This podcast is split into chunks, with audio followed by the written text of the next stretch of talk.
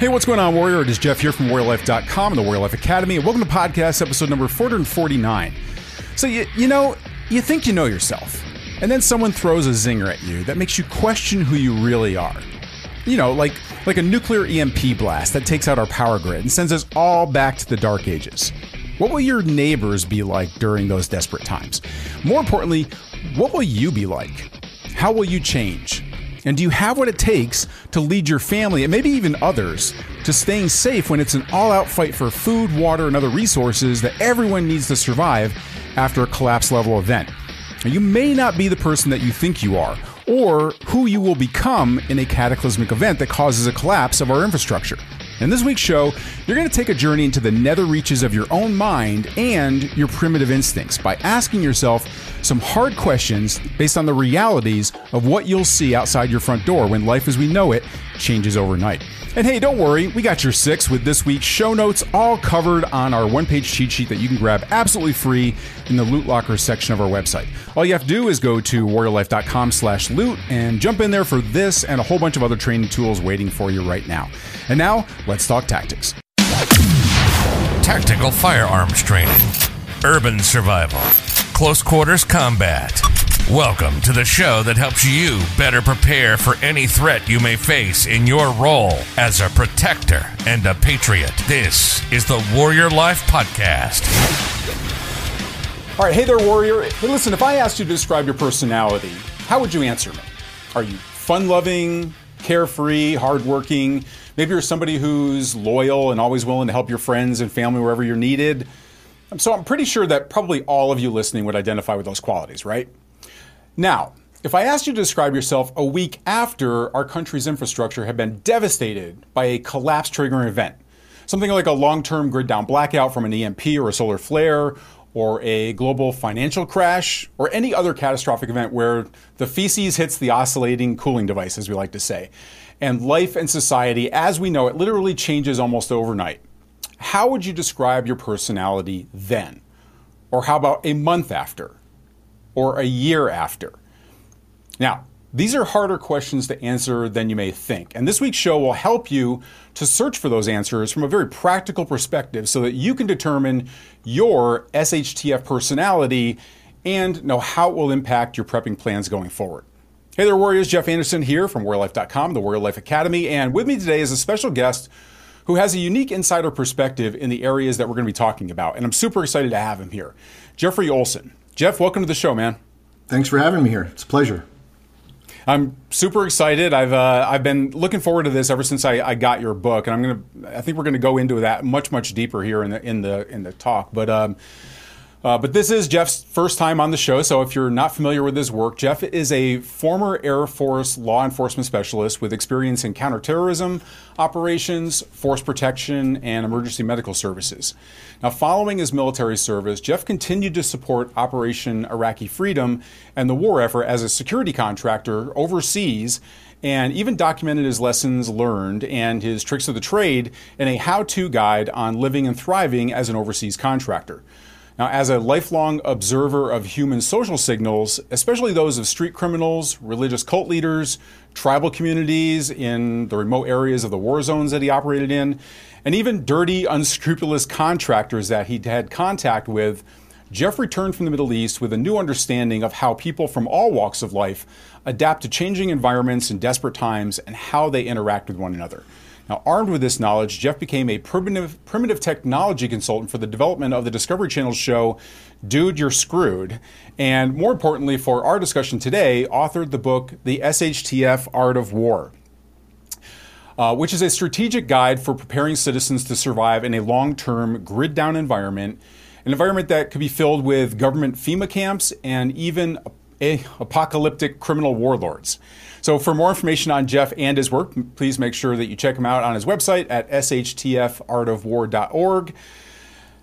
Jeff, I, I got this book, and I got to tell you, I had I just as I started reading, I thought originally I thought that the book was um, okay. Here we go, another fantasy prepper out there putting about how to how to keep zombies from chewing your eyeballs out of your head. Um, I was sucked in from the very beginning of it, and from my own experience in in around different types of people, if you will, like different uh, personalities, and and being in the in the prepping business for so long, and being a veteran in combat zones and everything. Like it's, I immediately sensed that there was so much practicality to this, and there was a there was a real a real lot of there was a lot of lessons here for people that I think are really they don't have their eyes open. I don't think necessarily about what to expect from these sorts of things. So I'm, I'm really looking forward to digging into this. And listen, everybody, before I get started, um, th- it's very rare that I just say to everybody like, don't even think about it. Just just get get this book. Um, this is one of those times where I say, just just get this book. It is a um, it's a real unique insight, and I, I think it belongs in. Every, it's a short read super simple to read, but it's it has so much insight to it, and I, I think you're going to agree with me here once you once you go in here. But Jeff, let's go ahead and like I think this is a it's a weird question to ask people, right? Like, what's your SHTF personality versus like your regular personality? So, why is there a difference between these two? These two types of questions, and what conditions would make someone be different than what they think their personality might be right now?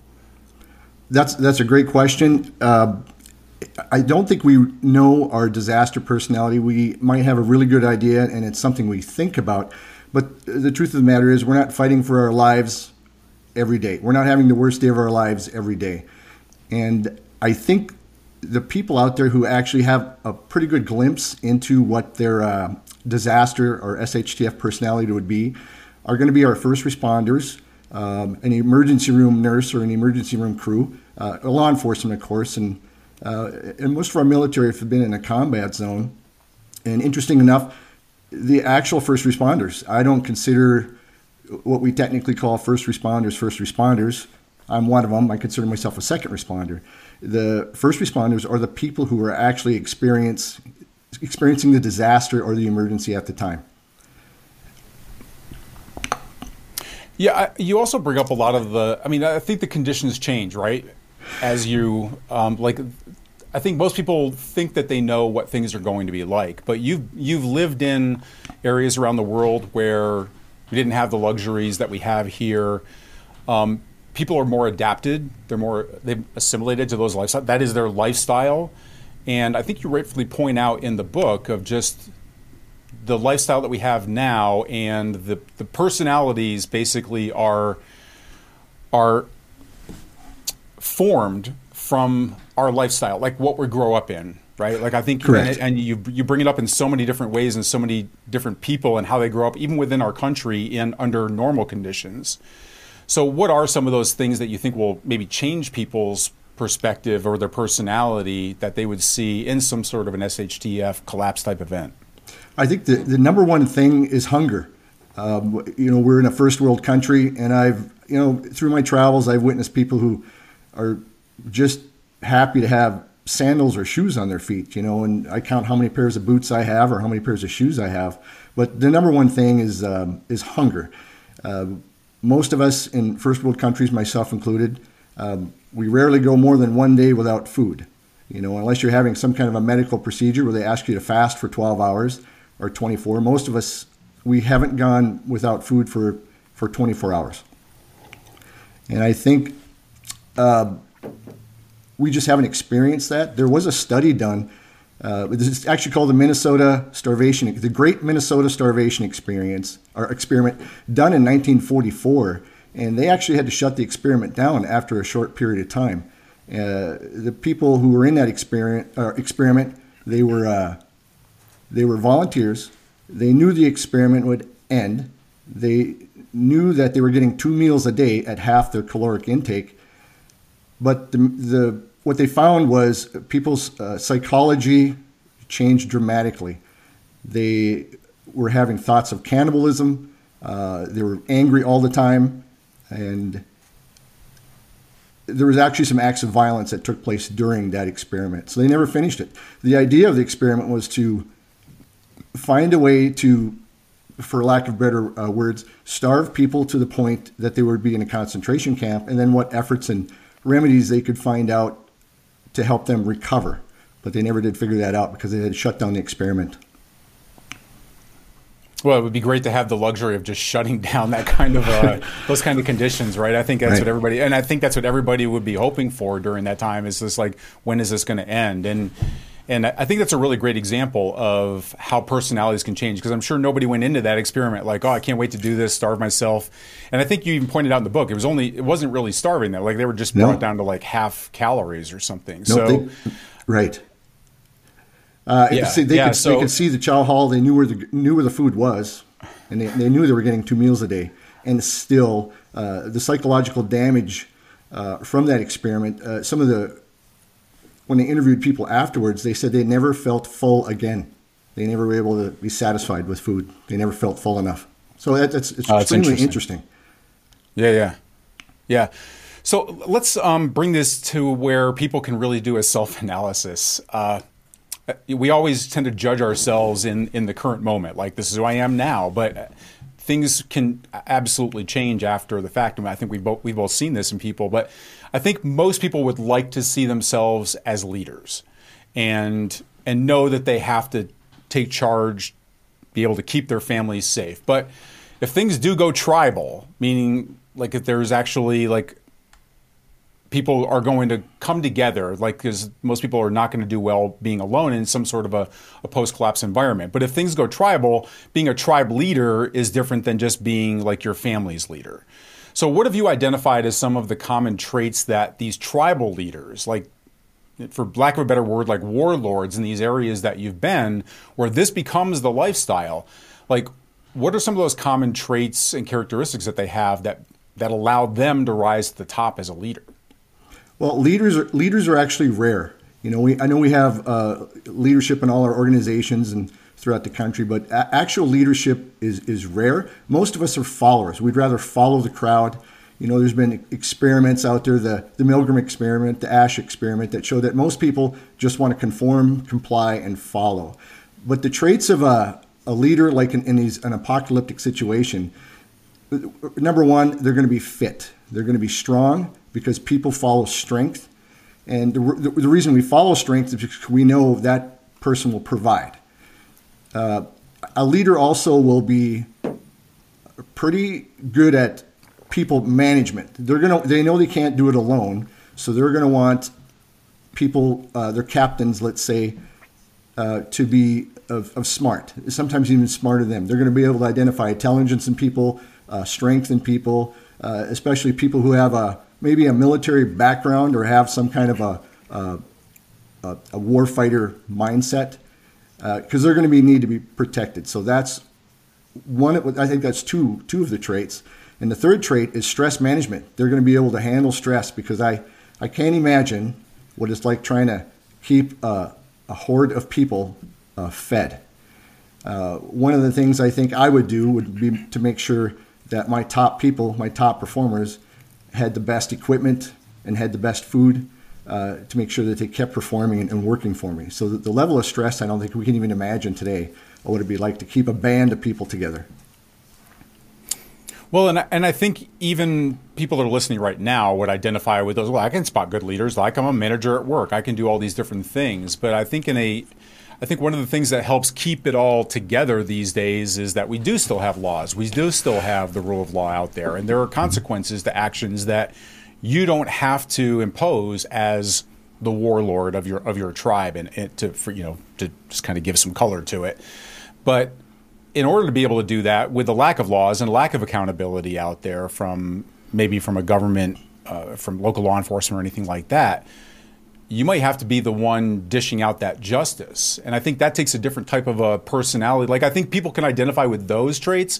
What are some of the traits that you think would transform in people or that would like the somebody who is really going to end up sitting in that big chair? What are some of the negative traits I think that make that person uniquely qualified for or would transform somebody would have to transform into to be able to lead that group? That gets a little bit darker and I and I do cover that in my book, and it was uh, actually was kind of the basis. My book is surrounded uh, that topic of the darker side of, of human nature. Uh, that person would have to be extremely brutal and uh, quick to violence. Sw- and that would be the swift justice in a, in a grid down scenario where you don't have a rule of law. I think uh, there would be many challenges to the seat of authority. So the person that would have to take that chair and hold it will have to be very brutal and also be willing to witness probably acts of atrocities as well. And it might even have to turn a blind eye to that. Yeah, I think we, we've seen this a lot in in war zones also. And I think one of the, the top things that people would have to deal with uh, you is hunger, right? Like people are going to people are going to get hungry, and if there's any sort of any sort of a food supply system going on, people are going to start stealing food. We've seen this in even in like not I won't say like FEMA camps, but like Red Cross areas. Like after a, a major right. disaster, when there's aren't there aren't enough granola bars to go around, people will take when they're hungry, they're going to steal. Hundred percent. And so when are you know if you're in charge now, it's not like you can go point the finger and say, "Hey, police officer, like this person's stealing food from me." There's going to have to be some sort of you're going to have to create your own rule of law, I would imagine, and being able to hold on to that and do that without some sort of formal structure. That's going to take a unique personality to be able to do that, and, and I and I think, and as, especially when it comes to like what we're talking about with this topic, is this transformation that happens, right? Like there's there's your personality, and then there's the SHTF personality because you might have to do things or think things or lead things or follow things that you normally could never maybe even see yourself doing. But all of a sudden you're in an environment where you don't have those those bumpers on the lanes anymore that, that kind of keep everybody you know, doing the right thing, so to speak, you know? Correct. Yeah. And, and to add on to that, and, like in the third world countries and the places I've been, democracy is foreign. It, it, they're already living in, a, in, an environment where it's an SHTF uh, situation for them, where democracy and, and, voting aren't the thing. So your average person in not a first world country, they just want to know who has the biggest stick. And if they say, okay, that person has the biggest stick, I do what they say, I follow them, my life gets pretty easy after that if I comply. Yeah, yeah, that's interesting. So let's let's take it from there. So if being an apocalyptic warlord doesn't seem like the right path for somebody who's listening right now, um, that might likely naturally lead someone to, to think that they'll either join a group for safety purposes, like there's there's definitely safety in numbers, right? Absolutely. Um, and and not bother anyone so that they can be they can be left alone. Really, um, that's kind of like almost like some of your only choices there. Just I'm just going to hunker down and hopefully just nobody will notice me and I'll just going to do my own thing. I'll leave you alone. You leave me alone. It, it, sounds a lot like prison, right? That's the way I always look at it is like, okay, I'm new to prison. I've never been in this environment before. Now what do I do? And we've had, we've had guests on the show that have talked about what it's actually like in prison. And this is very, very, very similar to that. So, so in your research and your experience, what are the pros and cons of both of those options of, of either joining a group and not being the leader, but having you know just being being part of that mass that so you are protected maybe there's some sort of supply chain there versus pro, pros and cons when it comes to just hey guys i'm just gonna just hunkering down in my home. I'm gonna leave you alone. You leave me alone. Um, can you talk about the pros and cons of both of those options?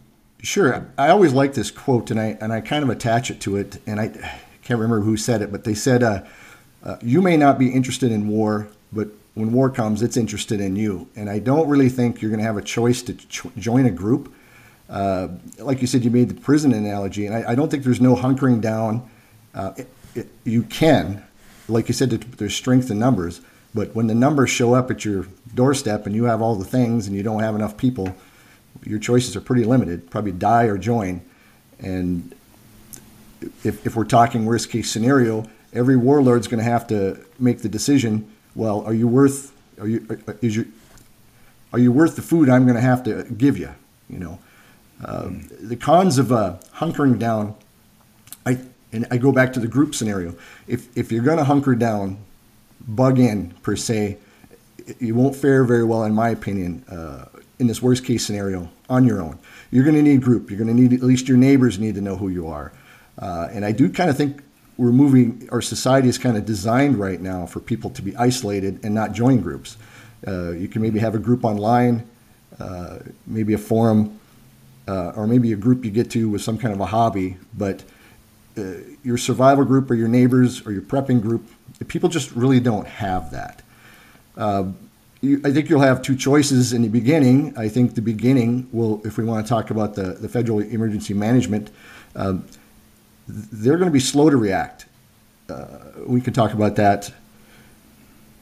yeah, I'll, I'll dig into. Yeah. I definitely want to dig into that later. Yeah, I ju- so, jump ahead too far here.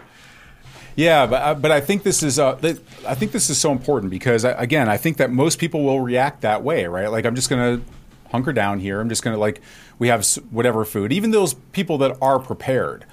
You know, we've we've done classes and workshops in mm-hmm. our Warrior Life Academy for our members, and we've we've talked about the practicality, like not the not the fantasy prepper survival team thing, but like okay, well, let's look at what's really going to happen. And people start to think about, oh, I didn't realize that. Like, you know, all those people on my team are probably, what if they do show up with their mother in law and everybody? Like, all of a sudden we went from planning for this many people like there's all kinds of it just keeps going on down the list of what those realities are. And so i think that there are going to be i think it's going to be a super challenge. I think that is exactly the way it's going to pan out because people are still trying to get data right? They're still trying to figure out right. is this just short term? What's going on? I, um, I, could, I could speak to that. And actually i came up with yeah. a, a I actually kind of did it as kind of a, a fun exercise and i created a, a refugee intake form for people that just show up at your house uh, and it listed your profession, any any medical. You know, I had to think about this. Are you are you bringing any medical problems, any dietary problems to the group? Uh, I'll tell you firsthand experience, and we a lot of what we talk about. We can just look to recent history and see how how people have reacted just in the past three to four years. Uh, people will show up at your house, and uh, during the first with the two week lockdown that we had, I had people travel uh, across country and end up at my house here. So, and I, I remember my wife and I, we have just this meager pantry. I, I could be a better prepper, to be honest. Uh, we looked at our stash and I said, we don't, we don't have enough. You know, it was really an eye opener to, to me. And we normally stack up, and most people here prep in Minnesota because we deal with uh, severe winter storms and we can't get to the grocery store. And if you live remotely like I do, everywhere is an hour to 45 minutes away. So you just plan not to have to go anywhere and didn't have enough. I didn't have enough. Yeah, I heard from friends that I hadn't heard from in years, like, "Hey, what's going on?" but during the lockdown, is like, um, yeah, you know, let's. You take a very controversial approach in your book. Like, I think those are two very big groups, but I think shortly after, when people realize, okay, life has changed, and hunkering down isn't going to be necessarily be an option, and maybe the you know joining you know shaving my head and getting a tattoo across my forehead is probably not going to be in my cards either. Right. Uh, there is still another option there. You take a very controversial approach in your book, and when you and I were talking, you said you've caught a lot of flack for this, which is I love because I because I that was the the part that stood out the most for me. When, um, one of the things that stood out the most for me in the book was that practical perspective. And that was what I was afraid of because I've read so many different survival manuals out there that really I can tell people have just been watching The Walking Dead and they're just like they mm-hmm. don't really understand what life is like in a collapsed environment. And and you do take a, this controversial approach for people who can't see themselves playing prepper out there and decide to turn to the government's care. So, what do you think would be available for citizens to turn to, and why would this be a good option for somebody, and and and for who? Well, we could look at Katrina uh, and, and other disasters we've had. Uh, there, there are government response agencies, and their, their whole world is dedicated to helping communities who are, have suffered a hurricane or, or, or tornado or some other natural disaster. And that's where the majority of people are going to turn. And I can't say I won't turn away either. If you've lost everything and don't have anything, then that will, that's going to be your only option. Um, I think it's going to be your, your, your safest option to begin with uh, and, until you can get set up on your own. If most here's here's the, the, real deal. Most people can't afford, excuse me, uh, to stack food, ammo, gun. That stuff's expensive, and especially uh, some of the water filtration systems that you're going to need, and then power alone. If you don't have power, you can't really run anything. And most people, I think there's a big turn towards self-sufficiency, but most most people have to rely on the system that we have in place. And the system we have in place, you know, our government wants to continue being a government of, of the country. So they, uh, what they fear the most is, is open open rebellion where people just don't even care about it anymore. So they, they're going to want to ensure continuity. And you'll have elderly, you're going to have people with uh, uh, medical needs. Uh, that's going to be their only option. And I kind of, I, I, come up with a saying, and it, it still sticks in my brain. Uh, and I got a lot of flack for it. And I said, ask not what your FEMA camp can do for you, ask what your FEMA camp, uh, what you can do for your FEMA camp. Be the first guy there and ask, how can I help? And actually, when I entered this writing sphere and, and published my book, the first thing that happened was I got my book got put on a banned list on a, a prepper Facebook group with like 7,000 members. Uh, that kind of shocked me because I was the part of the book that I was really kind of proud of was giving some information out to people to say, hey, these are some resources that are available to you, and this might be your, your only option. Yeah, I, I, I you know, early in my uh, my prepping career, also and being out there, um, I, I made the controversial statement a long time ago that I, I love FEMA camps. Like I, I love FEMA camps because initially it was all just fear porn. Like they're going to come if you voted Republican or if you own a, an AR-15, they're just going to like scoop you all up, and they're just they already have the coffins all lined out, and they're just going to put you in the ground. They're going to cull off all mm-hmm. the uh, the patriots out there. And that just isn't a pra- like that's the fear porn sort of uh, angle I think that most people do. Right. But what I look for is look, there is going to be chaos. There is going to be civil unrest. There is going to be theft. It's going to be like the Wild West all over again, at least for a short time. And so right. when that happens, they need a place to corral all these people. So, yes, will there be detention camps? Will there be barbed wire? Will there be watchtowers? Will there be soldiers with, with rifles? Yes. Yeah, I, there, absolutely will be, and we'll need that. I prefer that. Um, doesn't mean I want to be there. No. Yeah, I don't want them out there like uh, you know as my next door neighbors. You know, as I don't want them knocking on my door. So yeah, I, I believe in FEMA camps. I believe in there being suspension pens or whatever they're whatever they're going to do there that's going to be needed. I think oftentimes people the only input they have are are television shows that they watch where somehow magically like in like Last of Us now is is one thing and you know Walking Dead I don't know what happened to everybody. Like I know right. they we say that in if it really is like a grid down situation within a year we'll lose 90% of the population. That's Absolutely. You know, That's CIA has said that and everything. Right. That is frightening but all all of a sudden, you know, in these shows, there's like seven people that just seem to have like just half of a state all to themselves, and and instead, I, th- I, think we're looking at a much different scenario where there's going to be there going to be people all around the place doing all kinds of things, and so, um, and like you said, I think there's.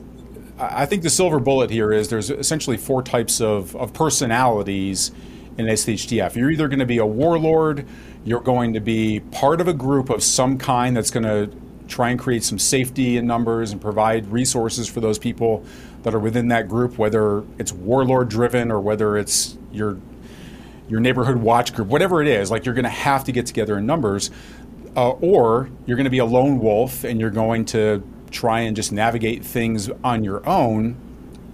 You let your imagination go with where that can go to, or you're going to be a FEMA camp refugee, and in which case you have to know how to survive that. So I think those are the, the right. four areas that people really have to understand.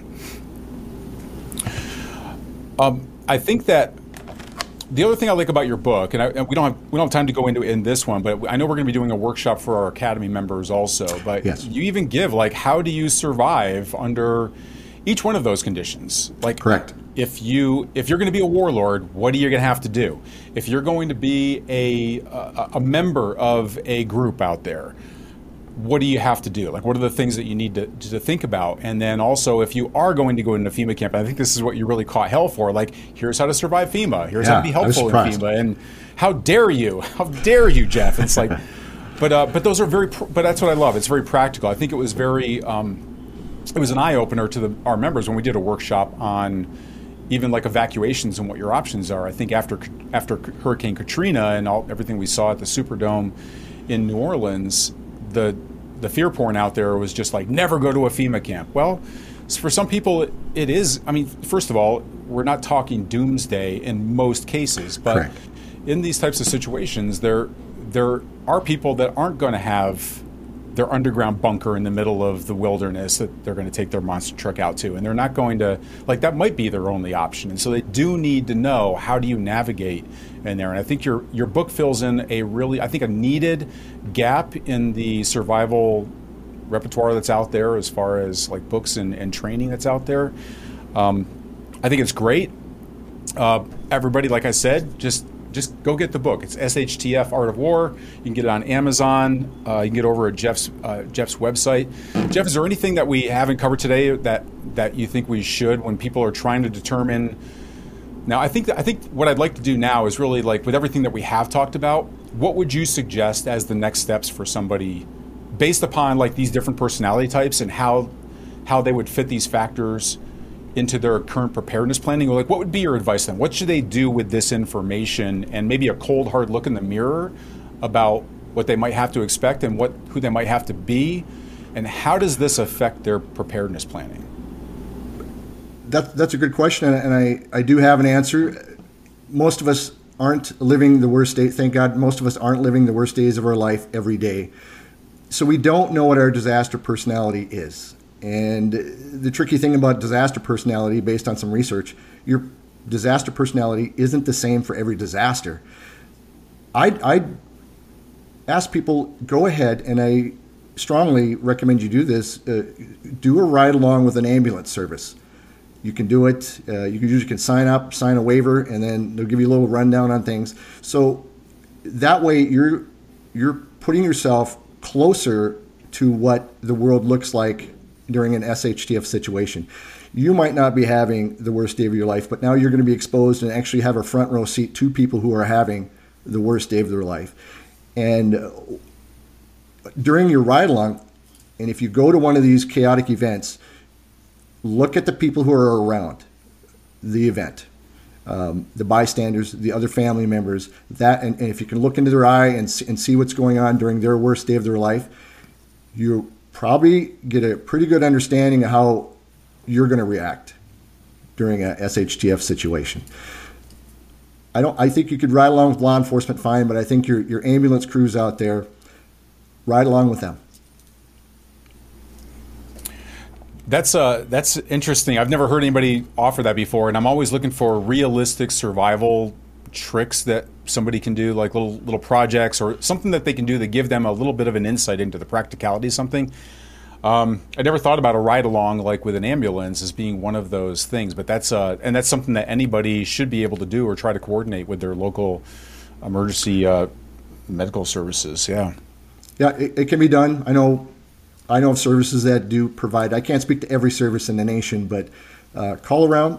Uh, rural, I work rural EMS, and that's uh, quite challenging. It's got its different challenges than a metro ambulance service, but I don't, I don't think it matters which one you go to.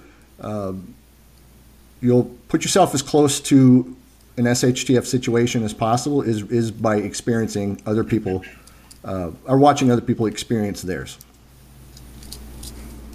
Yeah, and I think also for people to take to actually take a good hard look at themselves in the mirror and think about the reality of those different those personality types because it does affect your plans. If you're planning on well, let's put it this way, if you don't have a mutual aid group, a survival team, whatever you want to call it, if you don't have a plan right now for being part of a group, then you might just be part of the group that forms that nobody's prepared at all. Correct. And so if, if that's you, if you haven't, if you're not part of a group right now, then you know you can start checking off these different personality types. Like you're hunkering down is not going to be an option for you to be a lone wolf, nor is it going to be part of a winning plan for just like the neighbors that are out in the road, like all looking around at each other, like what do we do? Probably not your best your best group either. So then you have to really de- decide: Are you going to be a leader? But then do you do you have what it takes? Can you get brutal? Can you get to the point where you have to dis, dish out justice, um, face atrocities that you might not want to look at, but you have to deal with? If that's not for you, if you don't have the stomach for that, maybe you're not a leader. Check that off. And then, okay, so what are you left with here? Now you're either going to join a group like that, which you're still going to have a lot of the same issues and problems, but at least you have some safety and security there within that group, or are you going to go knocking on the door down at the FEMA camp and looking to get in. So I think that if your plans are currently based upon one of those, and you look at your personality now at, under these extreme conditions, and you realize that maybe that's not going to be your disaster personality, um, then maybe you should change your plans. Uh, maybe that should guide what you do going forward. So I think it's a very like uh, Jeff. I, I think you. I love the practicality that you bring into the book. Again, everybody, the SHTF Art of War. Get it and really go through it and think about how they all apply, how these things apply to you, and there are a lot of how tos in there as well, like what to do based upon that stuff. So, uh, Jeff, thank you so much. I really appreciate your time on on this week's show. And uh, for everybody, listen, go out and get it at shtfartofwar.org. And until our next show, this is Jeff Anderson saying, live like a warrior. You've been listening to the Warrior Life Podcast. We hope you've enjoyed the show. You can help us spread the mission of self reliance and self protection when you rate us and leave us a comment wherever you enjoy these podcasts. And don't forget to check out our posts and videos on our social media channels. You'll see a full directory when you visit our website at www.warriorlife.com. We'll see you next time. This has been the Warrior Life Podcast. Prepare, train, survive.